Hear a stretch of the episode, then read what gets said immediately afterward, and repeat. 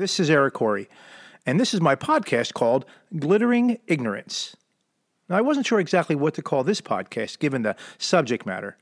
I think it refers to those who typically are in the entertainment business, but not exclusively, who use the glittering lights of fame and fortune that shine upon them to demonstrate ignorance. Now, I know that sounds kind of harsh, and it's a bit of name calling, a thing that I absolutely abhor, but I can't think of any better way to put it. So maybe if I explain what brought me to this place, and it might help us both better officially categorize this behavior.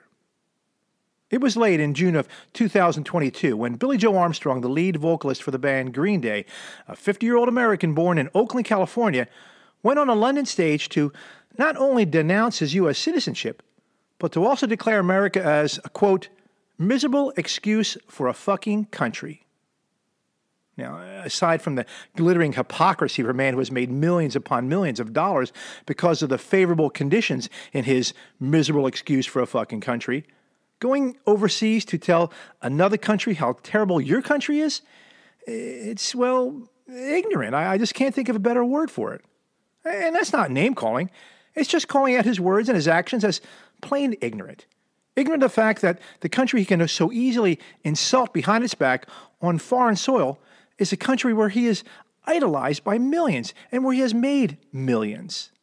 The country where people of all colors and creeds enjoy his music and buy his recordings. The country where he can freely express his artistic skills and, and reap its financial rewards.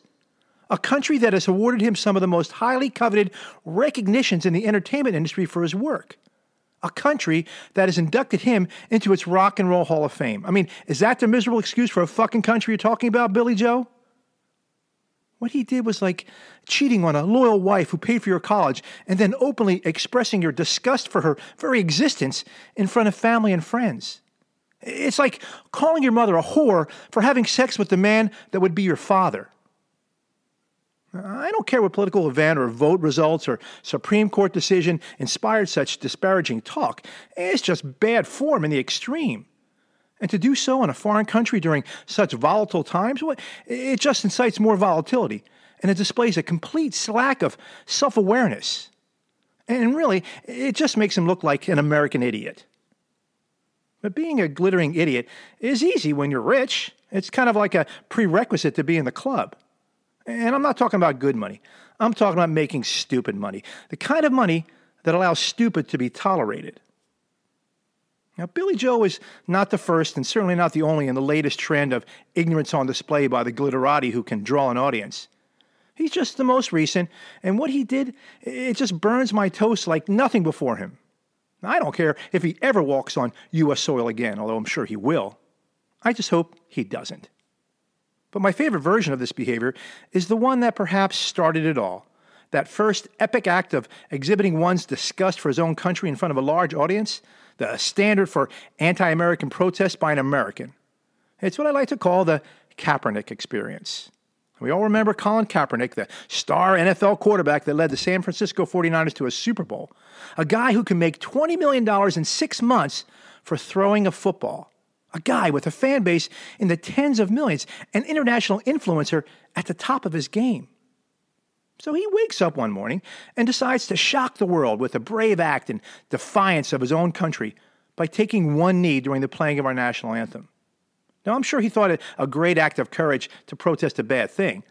I thought it was a selfish act of self promotion and an improper act of disrespect, eh, contempt, and, yeah, ignorance.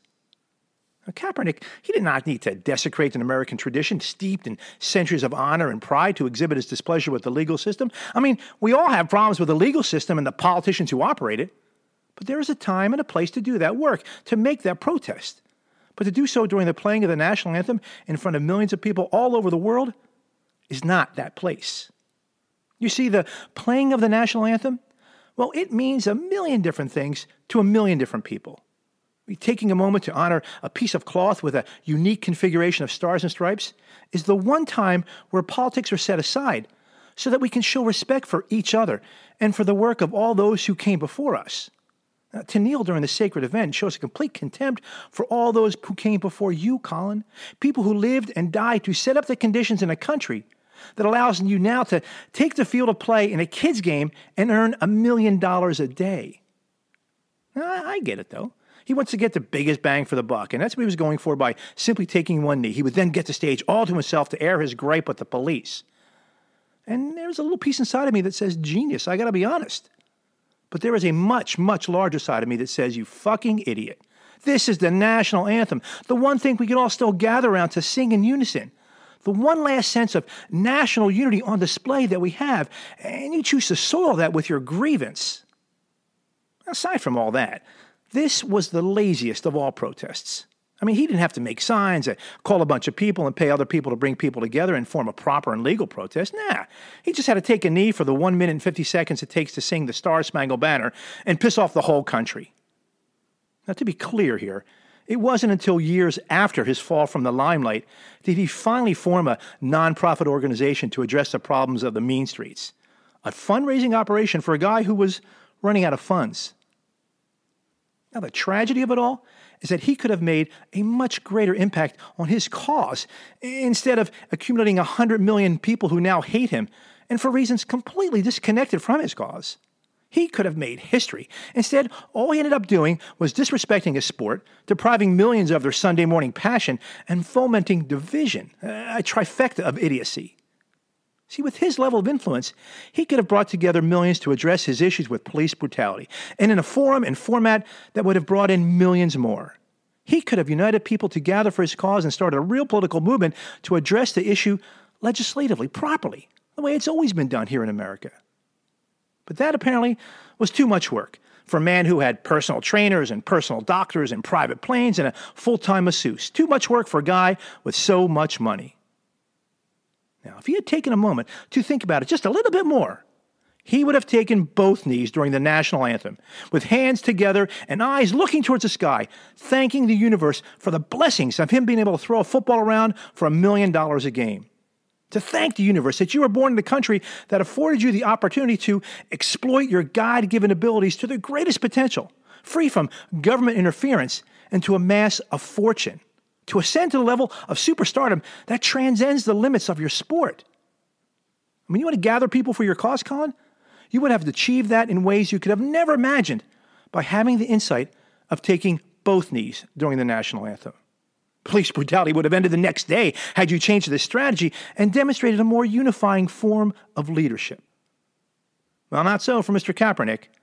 He's like the many people who live in this rarefied air, who hold great power with their celebrity and the interconnected influence. And with this great power comes an even greater responsibility, and to use it to disparage the very thing that has given you such power can only be explained with one word ignorance. Please, tell me what it is if not ignorant. And it's only because of your wealth you get that luxury. You see, people like Colin and Billie Joe never have to work another day in their life. They're set. They don't need to worry about offending anyone because they're rich. But the 99.9% of the rest of the country does not have the luxury of openly displaying our ignorance. We lose our jobs or our businesses and livelihood if we acted like these guys. Not the case for these ignorati. They've already made theirs, and their adoring fans will forgive an occasional outburst of stupidity. It's just hard to imagine how these people who achieve the highest level of success that capitalism promises can turn around and discredit the very thing that is set to conditions that has allowed them their success. How else can it be explained if not ignorant?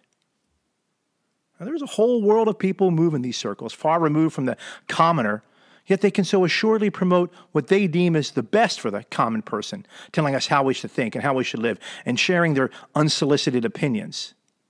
They have long lost connection with the real world, and they have no idea how the real world works.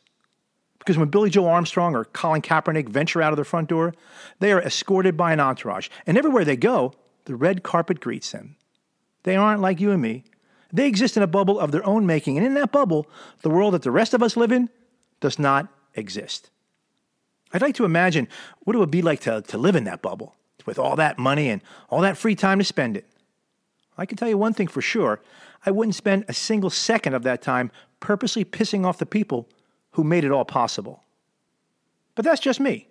To expect better from my better may be asking too much. Know, all I can do is maybe decide not to listen to any Green Day music anymore and to change the radio station when their songs come on. Eh, I know that's not much, and it won't make a bit of difference to the profit margins of the companies that promote his act. I can only decide to change my habit away from Green Day and maybe inspire others to do the same. You see, hitting them in the pocketbook is still the best form of protest. And who knows, maybe millions will follow, and when there is money lost, maybe this kind of ignorance will no longer be tolerated, much less celebrated. The same holds true for Kaepernick. You know, I will never buy nor wear another piece of Nike gear in my life because of their financial support for Colin. Again, one guy isn't going to make a difference to Nike. They could care less what I think and what I buy. I don't even exist in their world. But for me, it's a matter of principle. And without principle, I'm no better than the lazy guy kneeling during the playing of our national anthem. And that goes for the rest of the ignorami that joined Kaepernick to kneel during the playing of our national anthem. A bunch of lazy ass, overpaid athletes who found it easier to take a knee for less than two minutes to gain notoriety than to work on their own time to address an issue that would require some real work to effectively resolve. Now, if they were honestly concerned about the issue of police brutality, they would have taken a more serious approach to solving the problem by using their inflated fame and influence to form associations and protest in a proper form, and they would have made a real difference. But instead, they used their time on the job to take a lazy ass knee to make themselves feel relevant. Now ask yourself this if you show up your work tomorrow wearing a, a t shirt with a pro gun or a pro life or an anti police message on it, or if you take the time at the coffee breaks to tell everybody about the hot button issues of the day, how long before you get fired? See, what so many fail to grasp is the fact that these guys were on the clock when they made these highly visible protests. And regardless of the validity of their cause, they were representing their team, their, their employer, and an entire industry while making their personal feelings known. This was not done on their own time. And you know why?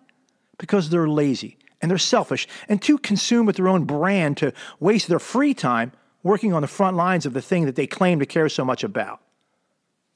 You see, without the visibility that the circumstance of their employment provides, their protests would have gone unseen and unheard. So they use that circumstance to access the large audience their employer brings to them to log their complaints which then gave them the relevance that only their employer has provided. Now, if it was me, I would have fired those lazy ass jerks in a minute, regardless of what they meant to the team. And every employer in the country has that prerogative, and the law would have supported that decision. But because we live in this uber woke environment and uh, the high visibility of their actions, these lazy ass dogs were able to wag the entire body of the NFL, and the NFL rolled over. Now, I'm probably the one out of touch with reality here, I'm the guy who sees these actions not for what they mean, but for what they are. Now, I'm actually in agreement with Colin Kaepernick in his desire to shed light on the problem of police brutality.